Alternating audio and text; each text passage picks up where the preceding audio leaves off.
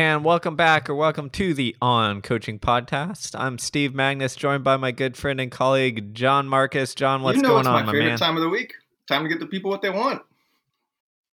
That's right. We're going to dive in. And before we get into today's episode, just a Scholar Clubhouse recap. Now, John, I'm going to hand it over to you because I've been following your mini course live where you have essentially broken down like running economy, biomechanics, like and when I say broken down, I'm talking like the uh we're- we're getting into the nitty gritty details here. We're not on the superficial. No, this is um, you know, like I tell people, if you're listening to someone and they tell you from a biomechanics running standpoint, you need to forward lean and lean forward when you run, they have it all wrong. There's no such thing as the forward lean. The forward lean is an illusion, right? It is actually the result of correct force application into the ground per step of running and the project and the resulting projection of it. You hear this a lot. If people tell you to get your knees up, that's wrong. Again, the knees getting up is the result of the hip being um, put in an extensive position that allows the hip flexors to stretch, and then that discharge of the elastic recoil allows the knees to get up. So this has been 10 years in the making. This has been me going to ALTIS multiple times, so many dialogues with, you know, Vern Gambetta, Dan Pfaff, Stu McMillan, you know, people at the forefront of this, other biomechanists out there, as well as like astute observation of how the Kenyans and Ethiopians actually move and why it's so freaking um, highly economic, uh, economical. Because that's the key. Mother Nature designed the human body to be a very economical machine. We did not want to spend calories. So we have these elastic bands, these fascial meridians, all these things where muscles aren't actually producing um, the force necessarily in a cyclical motion like running, but transferring it in a highly economical manner. So when we think about running technique and when we think about wickets, we have to understand what's going on is we're trying to leverage the human body's natural evolutionary propensity for a low caloric expenditure state. And we can do that if we harness everything correctly. But it's really hard because no one does it, or very few people do it in the West. Versus in East Africa, that is a very, very, very poignant um, focus of development. Brother O'Callum, with his, you know, East Africans at his um, St. Pierre school, they work on that a lot. You know, there's reference to it in, like, say, a David Rudisha documentary where he's like, oh, David Rudisha has to come back with the juniors. We got to work on his technique again. He's getting a little sloppy. There's reference to it in More Fire where he talks about, oh, the Ethiopians just look stronger and faster that early 2000, um, 2010 period where the Ethiopians were dominating distance runner. We got to get back to technique. Technique is so vital. I cannot explain the import of it. Plus, understanding wickets for runners, right? And the whole goal of wickets is that they're, they're the best strength training um, that we can do besides hills or stairs, but even have more direct or specific application because wickets force you as a runner to put more force into the ground, making your whole body stronger in the exact, as Bondarchuk would say, competitive exercise or movement that is running that we want to highlight. So it's been phenomenal and a lot of great questions too. The whole point of the mini courses live is if you're a scholar, we run these mini courses live so you get real questions in real time, just like you would in the you know seminar or university setting. So it's not just some static, passive, um, one-way learning module, which we know is not as effective as an engaged discussion around table. And other scholars have chimed in with their perspectives, or they're applying wickets and saying, "Hey, look at this. Hey, here's what I'm feeling."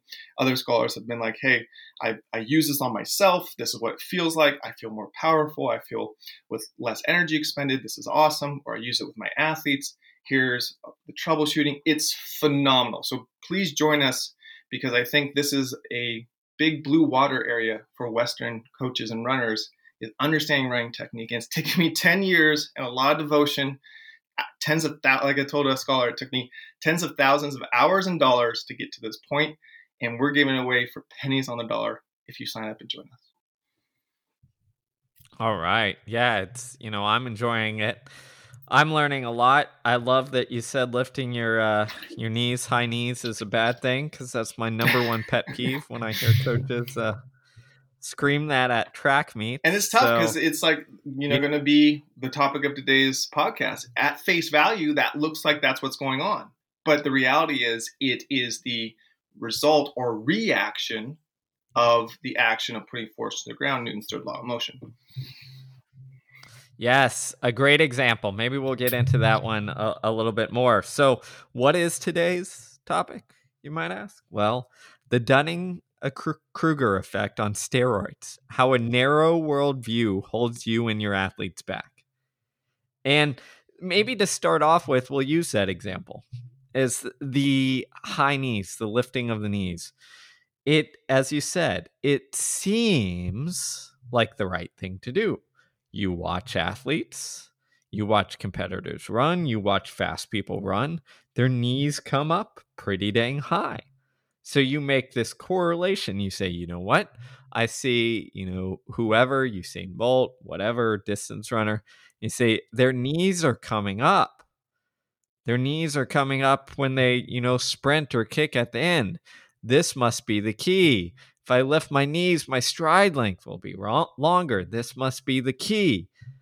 But that's a very, as you said, a very shallow or superficial understanding because you don't you you are neglecting how the body actually functions and as you just described the knee going up is a result it's the result of essentially extension and getting that stretch or rubber band effect on the on the thigh and having it good extension which then shoots the leg forward and brings the knee higher if you extend well. And you can you can see this in people who you know maybe you watch people jog around the neighborhood and they're shuffling along.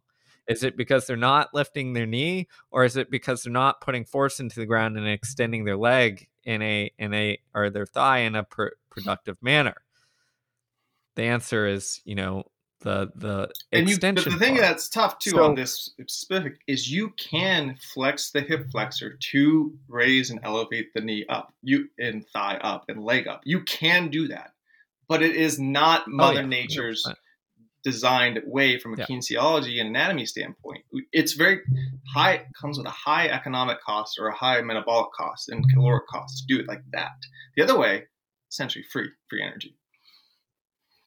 Yeah, exactly. And it's, if you look at the musculature, like the you you don't want the, the relatively smaller hip flexors doing more of the work than they have to, especially when running really fast. That puts a high stress load and strain on those um, in particular.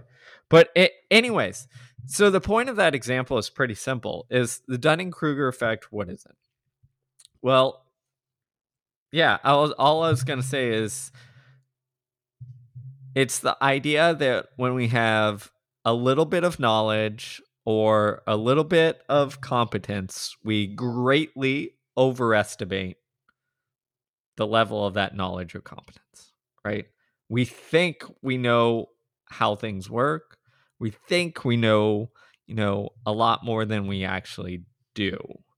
And the way that we like to think about it is when we have a very narrow, shallow, superficial kind of understanding of a topic, our confidence is very high, right? Because we think, hey, we get it. I understand this. This is great. Um, but we're only seeing a small bit of the picture. And and and most of us have experienced something like this, you know, multiple times, but in school especially, right? You take the introductory level course or class. You're like, I get this. This makes sense. Like, I understand all these complex physiology things. And then you go into the advanced class and you're just like, holy crap. Like, what are all these pathways? What is well like what is all this stuff? And you often see it in fields that that come intuitively. Um for example, you know, nutrition. There's all these ideas or theories that kind of make sense on the surface level, but then when you dive underneath, you're like, oh crap, The body doesn't work like that. Like this isn't a single mechanism or pathway. This is like dozens on dozens to get to this effect. So this simple idea of, oh, if I eat this and it causes my body to do that, that doesn't hold because the body is way more complex than you give it credit. Right. The the original paper is called Unskilled and Unaware of It: How Difficulties in Recognizing One's Own Incompetence Lead to Inflated Self-Assessment. And you're exactly right. This is where the Dunning-Kruger effect simply is where someone fails to assess their competence appropriately, and that's in early years. Confidence is disproportionately high, but the devilish irony is that one is very incompetent, and that's the thing is like that unskilled and unaware of it. You see this a lot in the world now more than ever in social media because you know we can put things out there that on the surface or at face value seem correct or seem plausible and that is what we call truthiness right and because of that we glean onto it because it's simple it's straightforward it's a direct cause and effect but very little in life unfortunately is there a direct cause and effect? We like things that have a quick, immediate, direct cause and effect. You are feeling tired, boom, you have some soda with caffeine, you have a Coke. I feel good now. But the effect of the effect, the second order and third order effects, is going to be a very you know vicious metabolic cycle where you crash you get this insulin spike you crash you have caffeine in your system now. If you have that caffeine at say three o'clock four o'clock in the afternoon then you can't get to sleep because caffeine has a half-life of six hours and so on and so forth. So yeah the immediate short-term solution was met but long-term it has diabolical consequences. And this is i think we have to address as coaches and athletes how that narrow worldview impacts the experience and also development of an athlete. Because Steve and I were talking offline about this before. You know, oftentimes when I go on, say, Twitter and like publish and publicize that I'm running a low mileage, high quality approach to training distance runners at the high school level, you know, I'm not saying it's the best approach, the only approach. I think it can work, but he, and the demonstration is here's how it works. Here's why it's working. I provide the science, the evidence, and, and everything in the Scholar Clubhouse through the inside of high school season thread I'm running. But invariably, someone's going to go, You're burning those kids out. You are just going for your own glory and success and this and that. And it's like, Whoa, whoa, whoa, whoa. Time out, jeans. Probably not, because the methodologies we're using are science based and backed and evidence driven, and also are going to instill a lot of life lessons and um, postures and cues and techniques for these kids, and they're having fun. That's the most important thing. But we tend to think that's going to quote unquote burn them out when, you know, nine point, you know, ninety nine point nine nine nine nine percent of these kids aren't going to go on to run competitively or much after high school or even college. And I'd say, you know, Steve said this eloquently. It's the the person who is telling them they need to go all in and being a distance runner year round. Aerobic development's the key. You have to do nothing else but specialize in distance running early to be a good runner. That person is probably hurting the development of the kid more than, say, this person who I'm saying, oh, we do all this different strength work. Or, yeah, go throw the shot put. Yeah, go do pole vault. Yeah, go do long jump. Yeah, go play soccer. Yeah, go play basketball. Yes, by all means, go have a diverse sampling of physical literacy through different athletic pursuits. And then, yeah, maybe your senior year or your junior year, we can start to narrow that down and specialize, but only after that really diverse sampling has happened, rather than like, oh, they're a phenom. We should just run only, you know, from eighth grade all the way through high school, and we'll just get a lot of miles in them and develop them, and that'll be great. Probably not great. All right let's let's dive into this because I think I think this is important. Um, the this Dunning Kruger effect often ha- happens when we we get narrow. Okay, and what you're describing here is the world like shrinks around you so that you start overemphasizing or, or, or over indexing on things that might not be as important so, in your case, right, as coaching a you know a small high school, et cetera, et cetera, um, those demands, what is best for those kids, might be different from you know someone coaching. Well, they are different than someone coaching a college program, right? Those demands are different at coaching at distance at University of Houston versus NAU, right? Because the the, the level of athlete Level or the you know like potential of scholarship that's there, right? expectations. I mean, yes are, are are all different. And i think often what happens is we we don't take that into consideration because we get so narrow in our world that like track is the only thing or running fast is our job and it's the only thing but that's not true as coaches i like to you know i i like to tell or i used to like to tell parents when i was recruiting athletes let's say late listen your son or daughter is going to spend more time with me than any professor she has, right? Than anybody else, you know, any other adult or whatever in in in college, for better or worse. And my goal is to make it for better, which means like I'm going to try and pass down lessons and like set them up for life or whatever that go beyond just this running stuff. And yes, we're going to try and get get better, but in running. But often what happens is we get so narrow. And Nick Willis actually tweeted something that I think tied into this. Um, Nick was responding to uh, the the kind of controversial Shelby Houlihan. She's training all this stuff right now, even though she's um, under a ban currently. And he said, "I just can't understand why how Shelby is still motivated to train. It's a big world out there. Why stay in this bubble that is track and field?"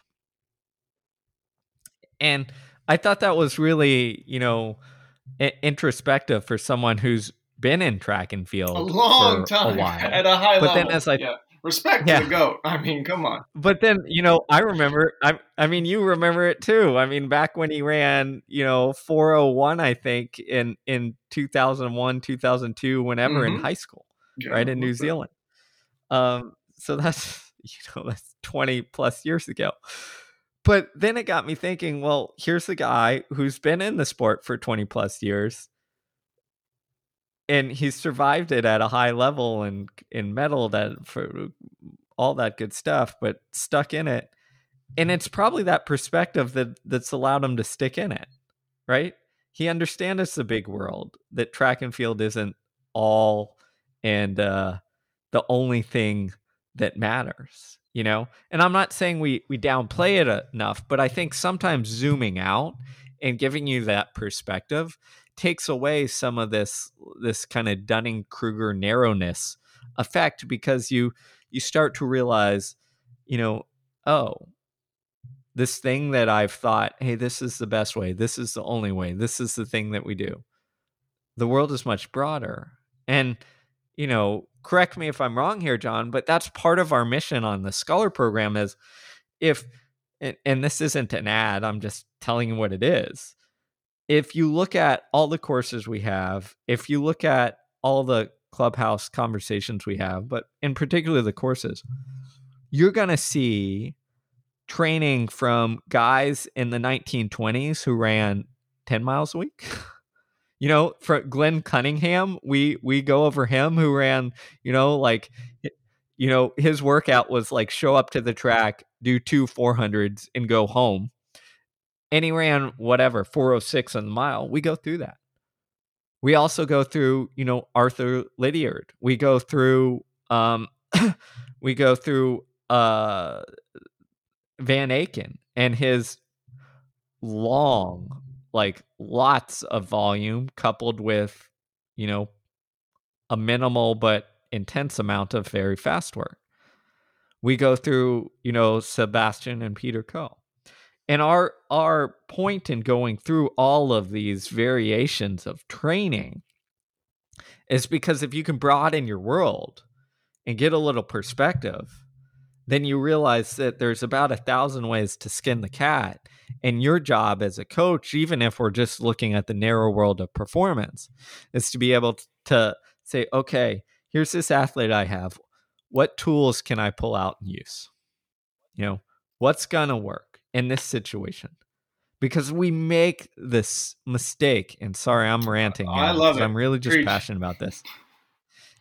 Is we make this mistake that the training should be the same ideology from you know the age of 10 to 80 whatever it is right? And we say that and you see this at the high school level. You say uh, the coaches look and it's like oh what are the pros doing? What are they doing? What is you know schumacher or bowerman doing? What and i get that. That's important. Don't get me wrong but these these guys have 10 years of development behind them sometimes more. You know these people are are freakishly talented. So i th- i think it's figuring out what works with the people you have in the system that or the people you have in the environment you have in place. And john like to me what you're offering is and i wouldn't do it with like in my situations i've been in because they're different. But what you're offering is a different approach that says hey you know maybe if you're at a small private school and you've got all these kids and not you're you've got these kids and you know a diverse talent range like hey consider this approach to keep people in. And i think that's fine and that's good and that's great. Like we should be celebrating and understanding different approaches instead of instantly shutting things down and i will say the other thing john is early in my career, I probably would have shut down. And this is a great example. Why do you shut things down? Because it's easier and it's simpler to wrestle with like a world that makes sense. In a world that makes sense, one of the ways we we make it make sense is we narrow it, narrow it, narrow it until there's only one simple pathway. And it's just not real. You know, it's just not real. Yeah, that I mean, we've preached this long and hard, but that's the import of education is the more educated you are, the more which just means the more diverse exposure to conflicting or counter thoughts and ideas you have, the more you can look at a broad scope of evidence and make a decision. And the that is the number one thing that we're going to see um, kind of you know be at a deficit here not only for the current time but potentially the next generation is this lack of championing this broad um, investment in evidence and different type of evidence whether it's complete sound concrete science or whether it's beliefs and feelings you know being able to have that tolerance and empathy and compassion is really really key and the scientific mind is exactly this.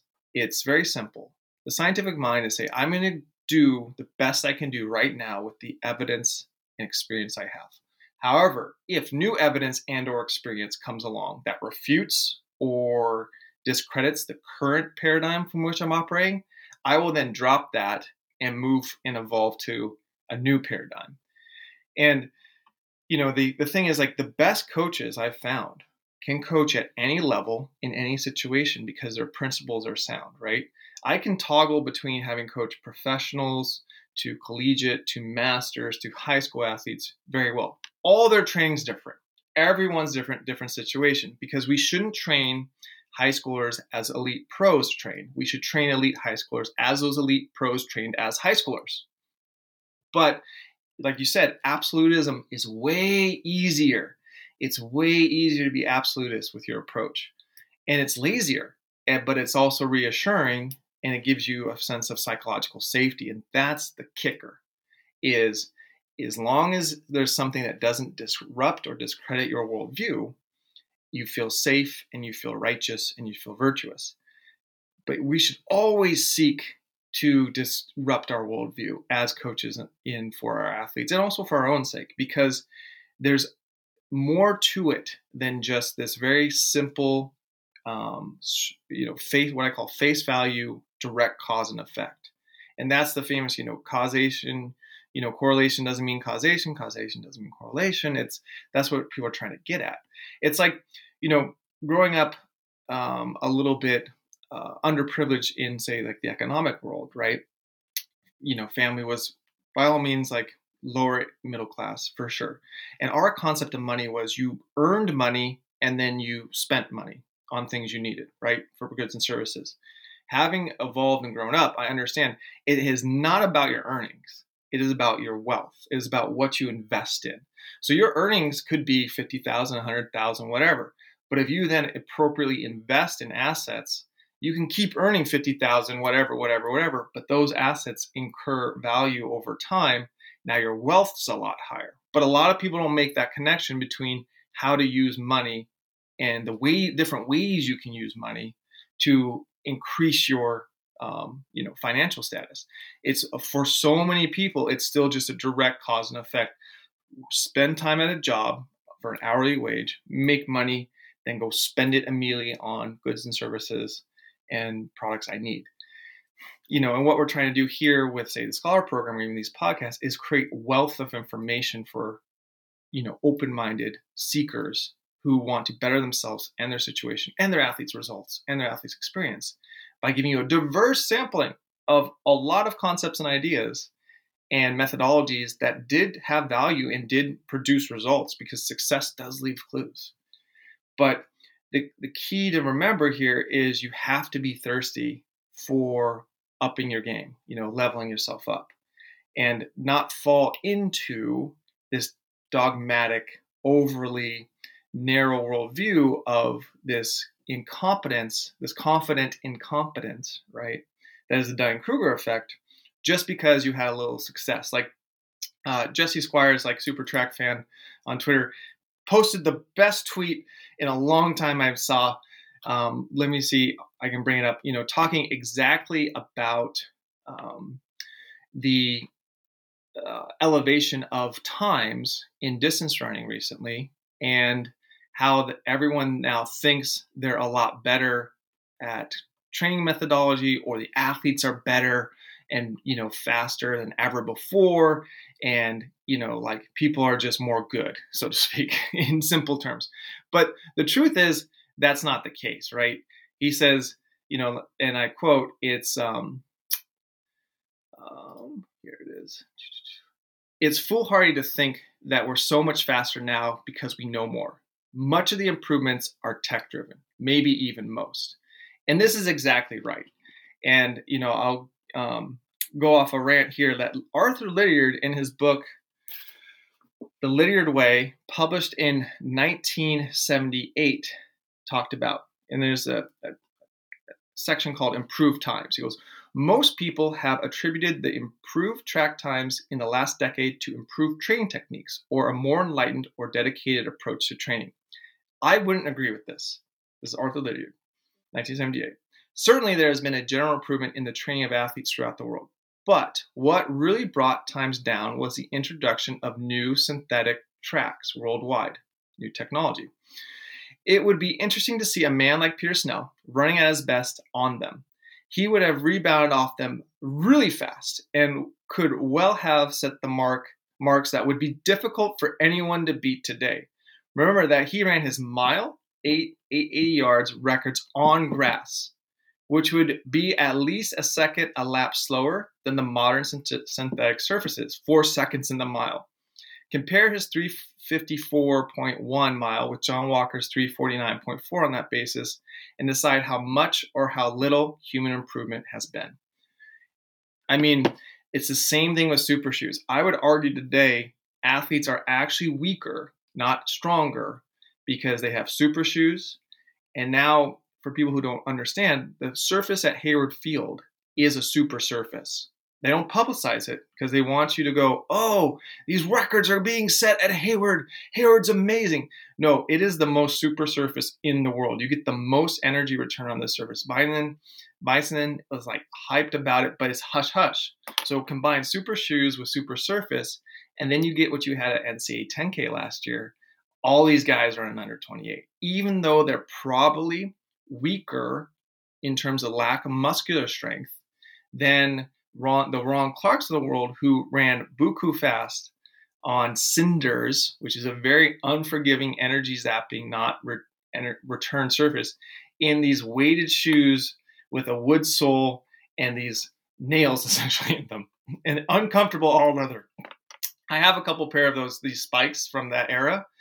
It, they are the worst thing ever.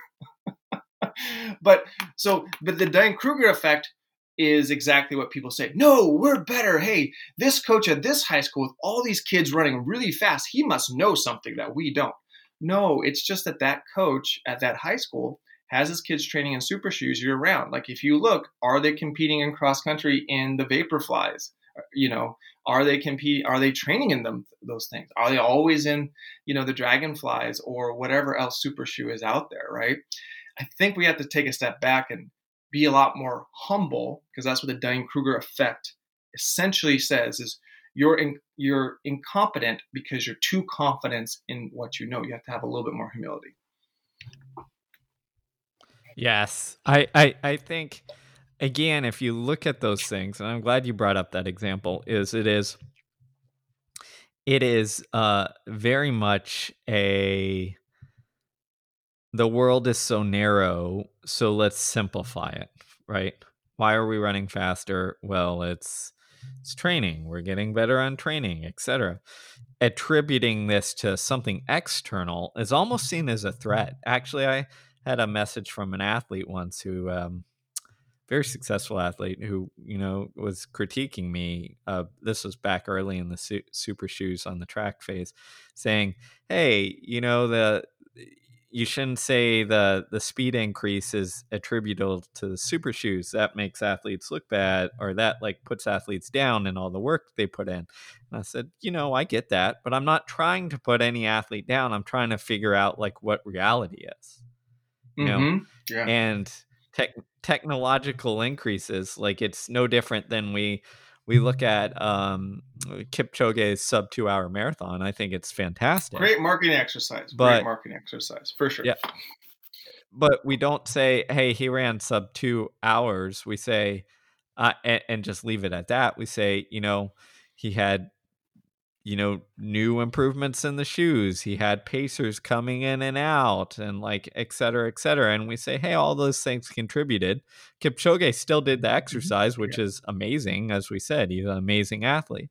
But we have to acknowledge the the components that come in. Right. Or like when we acknowledge that and we called that out and we just said, hey, look. And then like, remember that all of Kenya on Twitter wanted us dead.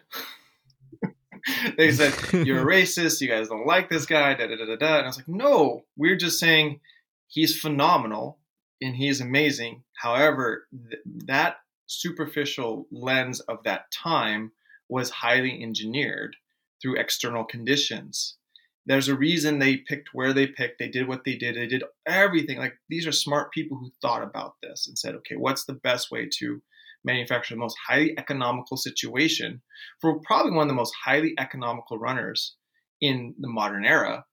You know, it'd be interesting to get Samuel Journos uh, running economy, which we can't, unfortunately. But it, it was just a perfect storm of all those things. But we can't discredit the influence of the external engineering that went into that. Yes, it, exactly. I think you're spot on.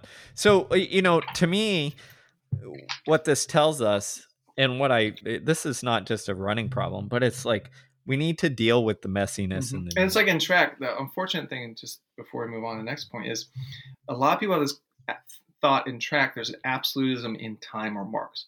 Everything's uniform. Everything's the same surface. You know, the oval. Blah blah blah blah blah. Not the case, right?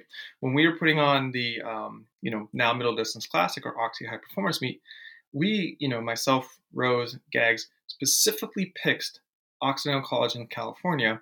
Why? The turns were 120 meters, long turns, very distance running friendly turns.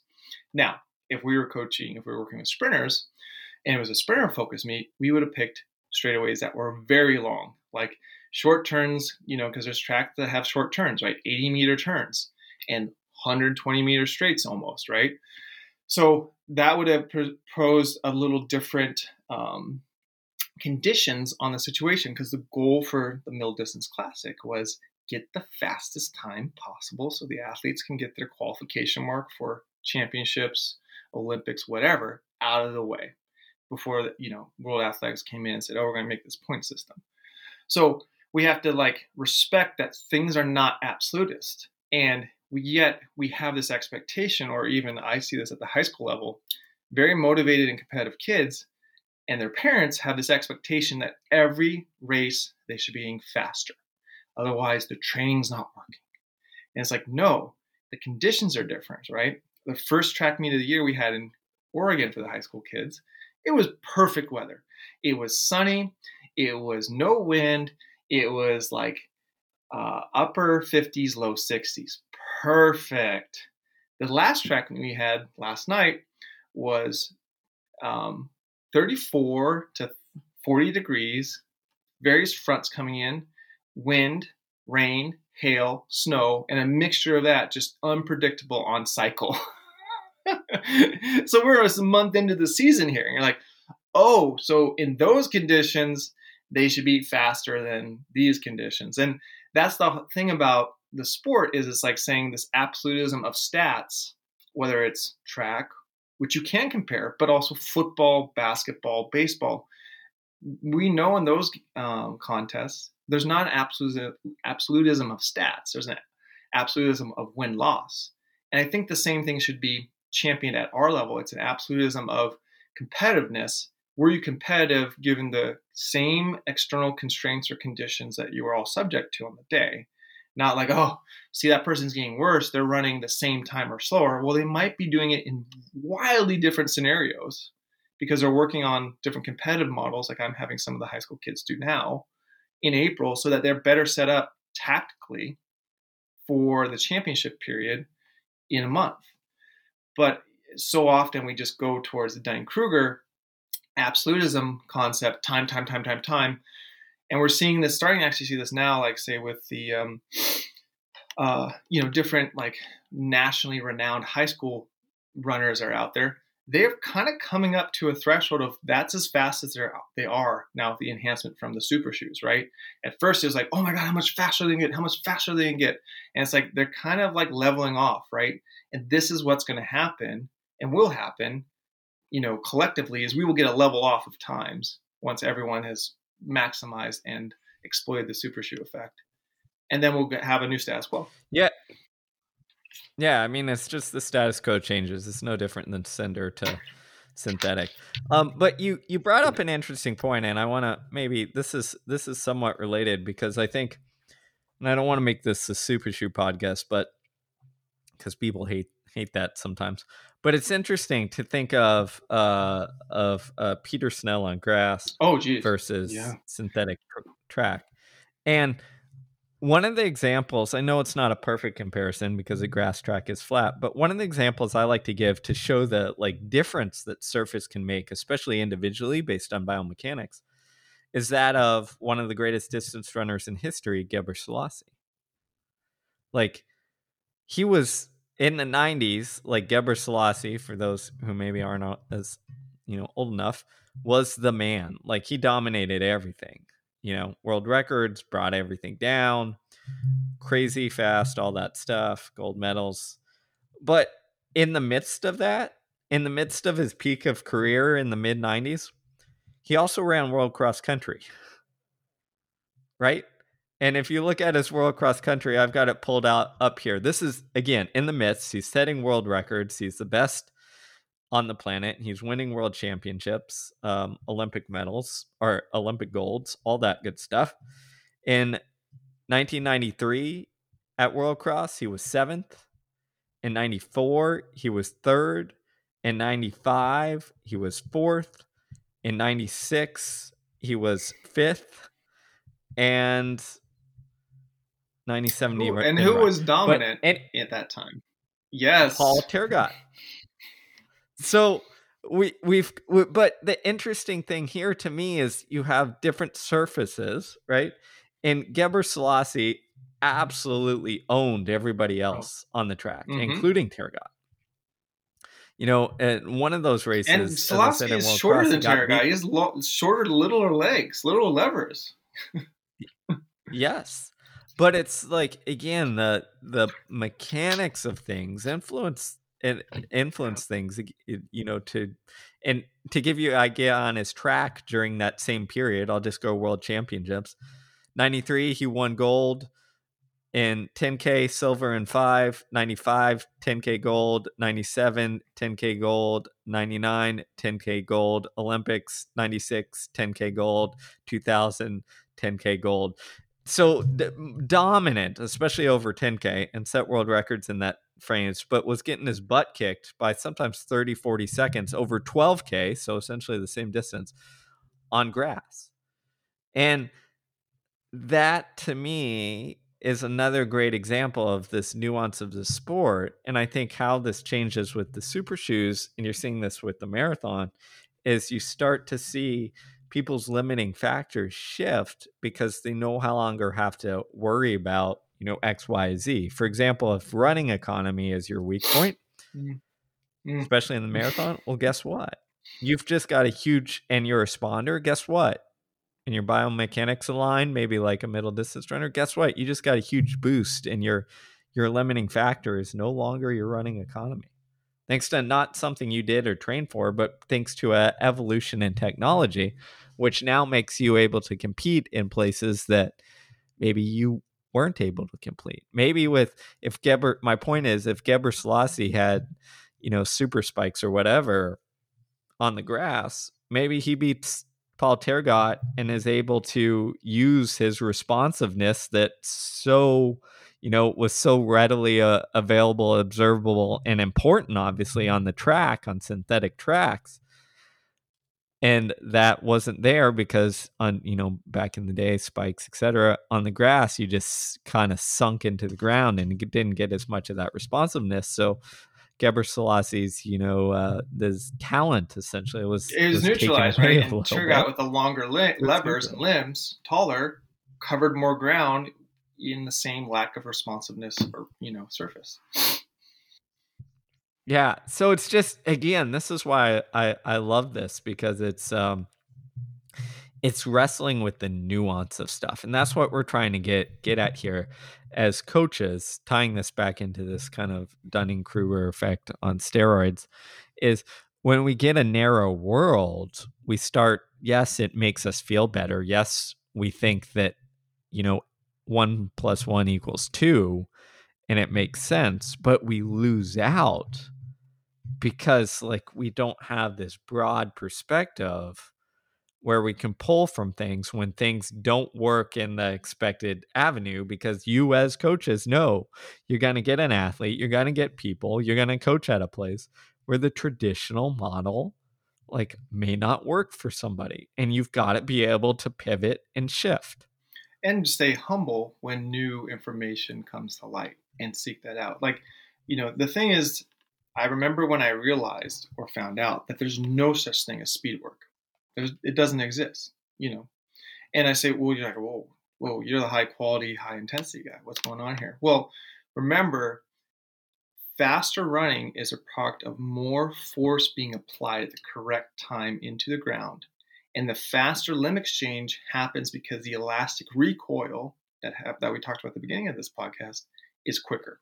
So remember, the fascial system and the elastic recoil mechanism operates at the speed of sound, 761 miles per hour the neurological system operates far too slow, far too slow, like 150 to 200 miles per hour. Not quick enough, right? But if I can position my limbs and get this kind of fascial, you know, um, contralateral pre-stretch that happens, right? And going back to Jack Daniels, 1978 conditioning of distance runners, he goes, a pre-stretched muscle then contracts more forcefully. So when it's pre-stretched, it contracts more forcefully. I get a quicker limb exchange. Then I also cover more ground in the aerial phase of flight. So there is no such thing as speed work. To say we want to make force through muscular contraction the limbs to get a quick, you reach a quick ceiling that is a limiting factor. But if you are focused on being a stronger runner by applying more force on the ground per step, you will then become a faster runner. So, what does this mean? Well, like, let's say translating that to the you know speed the cat or feed the cats you know uh, timing everything methodology that works because you're essentially to run faster, getting those kids stronger by asking to put more force in the ground to reach this time. But if it's not complemented with other strengthening techniques, wickets, hills, plyos, uh, basic force application to the ground, lifting movements, squats, and deadlifts, there will they will reach a limiting ceiling very quickly, right? Also, if you don't work on technique, because it's about correct direction of application of force. If your foot kind of hits the ground slightly in front of your center of mass, you're then in a stabilization, not force application point of view. And we talk about this in the Scholar program in that mini course. Well, now you start to understand it's all strength. Training is all about strength. And even when we talk about endurance, we're actually talking about strength endurance. We're talking about the ability to put a submaximal force into the ground for 10K, half marathon, marathon, whatever, right? So then you you start to see why strength training is so important, and we have documentation that Jim Ryun, Prefontaine, um, you know, even I mean, obviously, clearly Seb Coe, like a lot of people did a lot of strength work in the weight room. Lydiard famously said, "Oh no, not for me." But that bounding and hill phase, that's strength work 101, right? So it's understanding that connection and when people say we haven't even done speed work yet, as kind of like, oh, ha, ha, ha, ha, it's like, well, you really haven't done strength, high intensity strength work, high force application strength work. And you've gotten to a certain point in your development.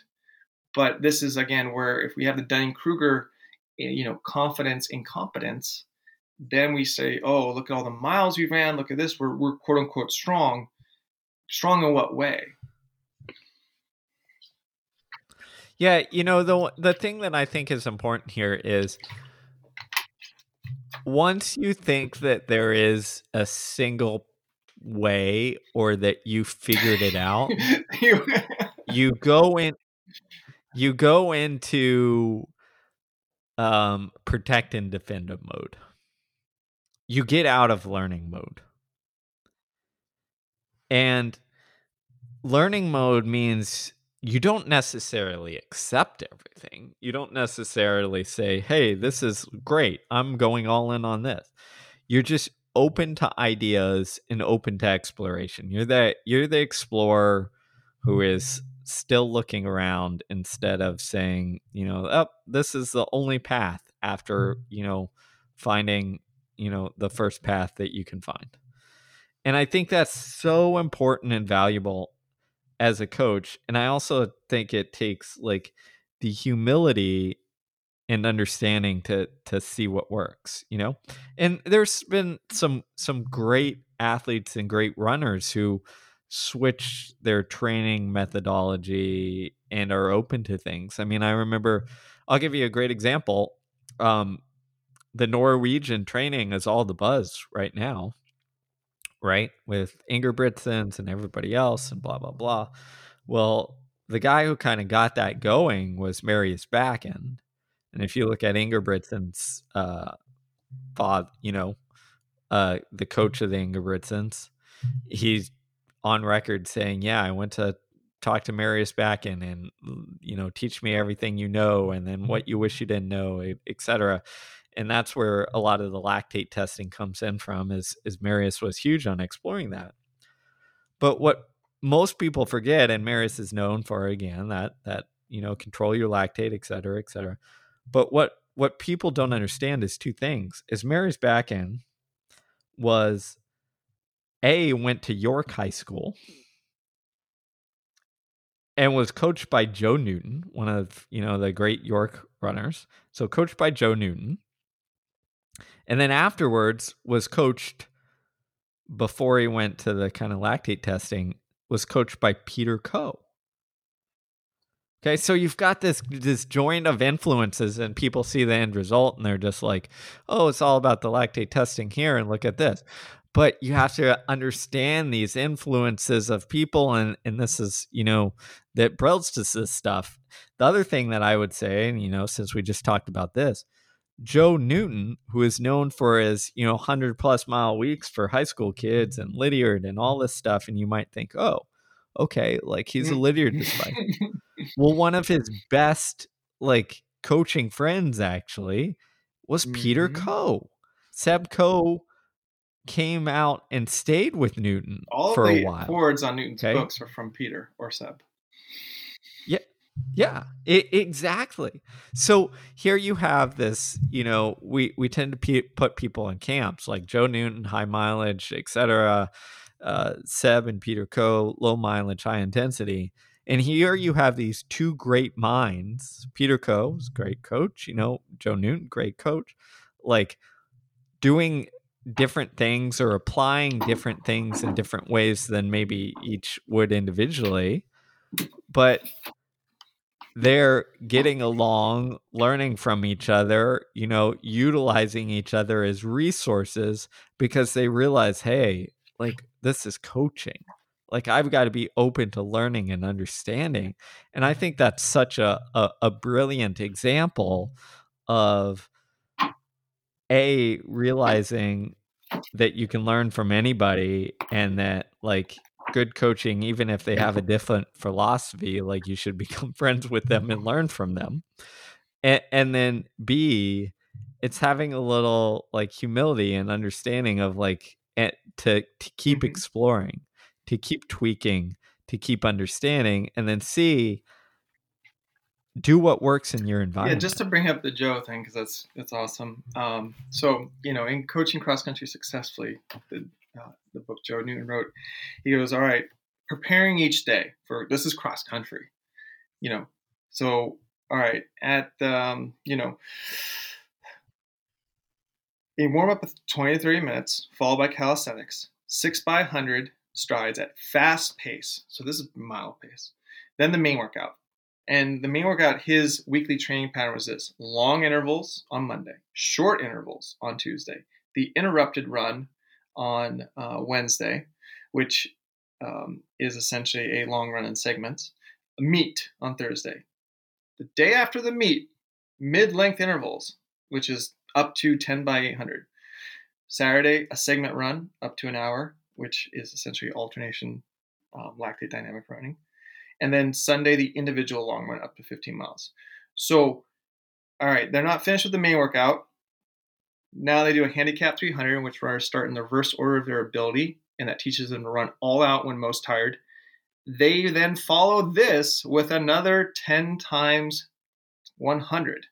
Then the 30 30 30 exercises, which is circuits of jumping jacks, push ups, etc. And then finally, there's the two mile cooldown. And we train, hold on, next paragraph. We train three times a week with weights. if you look at this, so much strength, so much strength. And the key thing about strength is strength is neural, right? So it is not transient, it is very stable gains. And he's doing that weekly, year round almost for four years. It's kind of like Alan Webb, right? It's just like Ras- the brilliance of Raczko wasn't necessarily the workouts. It's the fact like no matter what athlete you're working with, or um, you know, even Vin Lananna or even uh, John Cook, the weight room they're in there three to four times a week. They're also doing med ball stuff. They're doing plyometric stuff. That is strength training, or as people say, speed in disguise. But Marius Bakken, I would argue, as you're arguing, Steve, had this nice pipeline, right? Where it's like he once he maxed out the quote unquote strength gains and development of that from uh, adolescent level and then a young adult level with Peter Coe, only then was the next area to explore lactate threshold development because he's already just as strong as he could be. And that's, I think, the thing we have to take through is like when you know this narrative arc and this history, it becomes a lot more sequential and um, natural, the evolution of it. But to just cherry pick, and that's what happens with the Dunning Kruger effect, right? People just cherry pick hardcore to create this confirmation bias of like, oh, see, they, you know, they do these only acceleration development, or they do only this, or they do 100 miles a week year round, and that's the key, or they're doing long runs all the way through to you know the championship. They're doing temp uh, that's it. It's yeah it's easy to cherry pick. I mean steve and i could cherry pick all day but it's more impactful to stay humble and go, huh, I didn't think that could work. Why does it work? And that's that's the explorers or learners mindset. Yeah, you know, and and the more I think about this as we've kind of worked through this on this podcast, it really is about that explorer's mindset. It's like that open learning mode like even in that weak example you just gave, you can see the elements that like like Newton probably took from Lydiard training. You can see the elements he took from like uh, you know probably conversations with Peter Coe. Like you see these elements, and that's what the best coaches tend to do. Is they take like none of us are are are geniuses who have just invented this stuff out of thin air. Right. Yeah. I right? mean, it's it, it's I call them rigid thinkers, right? And you have to be a very flexible thinker. The best coaches are very flexible in their thought. You know, kind of the um, I don't want to call them worse, but kind of you know the the more static coaches or people who might have had a good athlete once that did something well, and then all the trainings forever based off that. I remember my college coach, unfortunately, you know, one, one year was like, well, here's what we did last year, and this worked, so we're just going to do it again this year in the same order. And like, and all we do is just tweak the timing of the workouts based on how that year's team in cross country did at this these meets. And I go, I knew it wasn't right when I was 18, 19. and now I really know it's not right, but it was like didn't sit well with me because it was such a rigid mindset versus being, you know, a little bit more flexible and adaptive. Yeah, it, exactly. I mean, I think it's that flexibility to experiment, see what works, like change your mind, um, all of that stuff, because that's that's what it is. If you're coaching in the same way you did uh, ten years ago, that's probably a. I mean, that's a problem. I mean, it, it, you could have 95% of the same stuff, but we should always be like tweaking, exploring, like figuring out what works and and often using the the as we talked about last time, the quote unquote outliers to help shape that narrative of or help shape our or frame our our work on hey, this is something that works in this situation. And, and you see that this is yeah. a tool I yeah, and we see that out. like in the business world, like shift more towards like agile development, right, of concepts and products and ideas versus the old rigid silo, um, top-down hierarchical development. Yeah, exactly, and I I think that's something we're seeing more and more. Maybe that's so our next. Maybe that's the next book, Steve. Agile training for distance runners. There you go. I it's it's it's being more responsive, you know, where you're taking into consideration um, everything that goes into this and then figuring out, okay, wait, uh, what am I going to apply? And I think, I, I think that's that's that's the key here is I've used this analogy many times on this podcast, but the way I like to think about it is I need to have a bunch of tools. I need to know what those tools do. And then I need to look at my athlete and my situation and see what tools will get the job done. And sometimes the one I think they that will get the job done doesn't. So I got to go back in the toolbox, pick it out, pick something else out and say, "Hmm, maybe this will get the job done." And that that's our job as as coaches. And if if we get too narrow, then we just have a very select few tools that that that we can use and those might work most of the time but we're going to get a situation where we need that special tool or we need a different avenue to to go down and we got to we got to have it if we don't if we've limited if we become rigid then we don't do some athlete um you know justice or like help them in the way that we know and that's what i learned like from Dan Pfaff many years ago it's you know, a lot of people have really, really good plan A's. Plan A's, which like look at this periodization, look at this, you know, nice undulation of like, you know, uh, endurance work, strength work, you know, faster reps, mileage, da da da da, and it's nice and sequential. And oh man, the numbers look beautiful. But it's not about who has the best plan A, because that's easy. That's in the ideal world. It's who has the best plan B's, C, D's, or contingency planning in the moment. And I'll give an example. um, with the high school athletes I'm working with. So we had this rare snow day in April in Oregon on a school day on Monday. And our meet schedule is set up now in April where it's essentially a small little league meet on Thursday and then an invitational on Saturday. So quick turnaround. So the ideal patterning would be an endurance, strength endurance focused session on um, Monday, and then a kind of more, you know, really quick speed maintenance or neurological strength fast maintenance, um, mechanic maintenance workout on Tuesday, Wednesday, a little pre meet, Thursday, the meet, rest day, then the invitational. Well, that was all thrown to crap because we got a snow day. what are you going to do? So then I made the decision. I go, well, all right, here's what we have to do is actually we have to not combine because now if I'm going to do a strength endurance day and a speed day on the same day, and then I have one day of the kids have one day of rest before another meet, it's not going to go well. So I just threw that plan completely out the window and said, you know what we're going to do? We're going to focus on doing wickets because and just reinforcing technique and strength and like trying to build their um, stride length through natural force application to the ground. That's a good strengthening activity. And we're going to do a lot of them. We're going to do like 10 of them, right? With a you know 40 meter run out. So that's a really good strength building activity, a little endurance of strength there, even though it's not metabolic. Then we're going to complement it with just a really, really light maintenance of what we call the 200 meter drill, which is alternation surge training, lactic dynamic training, where it's going to be all right, 200 at your 3K effort, pull back, and this is continuous silent rest, 200 at a 10K effort.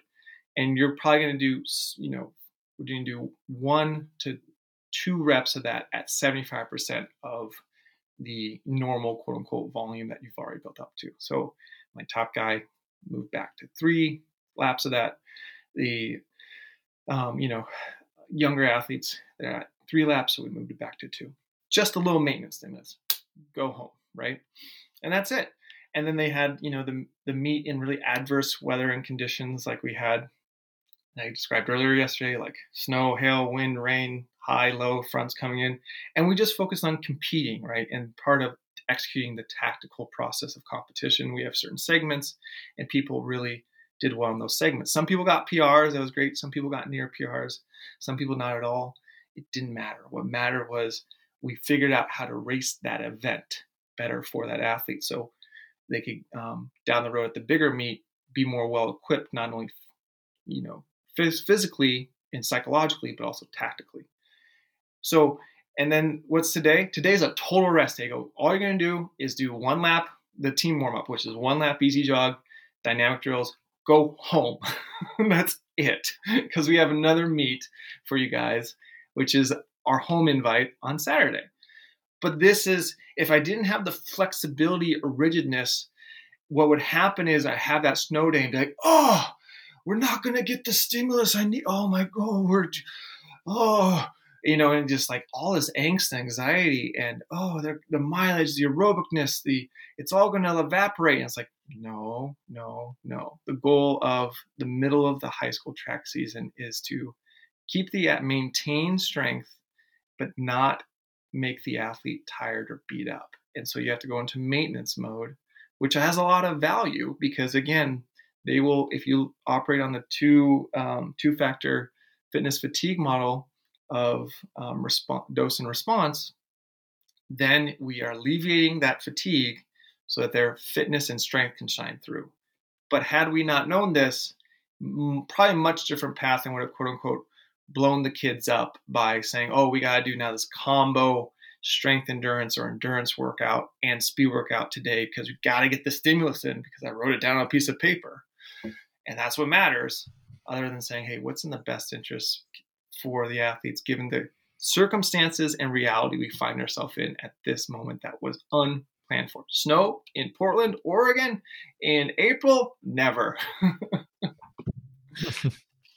I love it. No, I think that's a great example and a great yes, that's a great example, which is how to be flexible and adaptable, open, like learning, explorers mindset. And if we can do that, we're in a much better place than the false sense of certainty that a narrow world often gives us. Amen. Amen. So Mhm. We'll we'll leave you guys to chew on that. How how can you be more flexible, open, adaptable? Think about it. How are you you trying to be like Joe Newton and you know exploring different ideas? One way you can do that, check out the scholar program we have. We try to, you know, provide the resources for all different views. We have conversations, monthly Zoom meetings to hash this stuff out in real life and then also on our scholar clubhouse these discussions as well. So be sure to check that out if you're an explorer, if you're open-minded. Join join the club, man. Seriously, Get on join in. the club. It's getting bigger every day. It's like you know, ten members a week pop in, loving it. Like we're just creating this robust community. And I mean, a good example of this is like a scholar, uh, you know, was applying to a program uh, in the coaching, you know, world, and he let me know, and I said, "Oh, I know the people who are running this, so let me, you know, forward my recommendation." And you know, the people who are uh, administering it heard my recommendation, took it, and fortunately gave the scholar admittance into this program. It was phenomenal, and that's what we're trying to do is build this community where it's it's not just me or Steve, like we said so much, and you know, for so often, it's all of us. A rising tide lifts all boats. If you join us, you contribute, you share.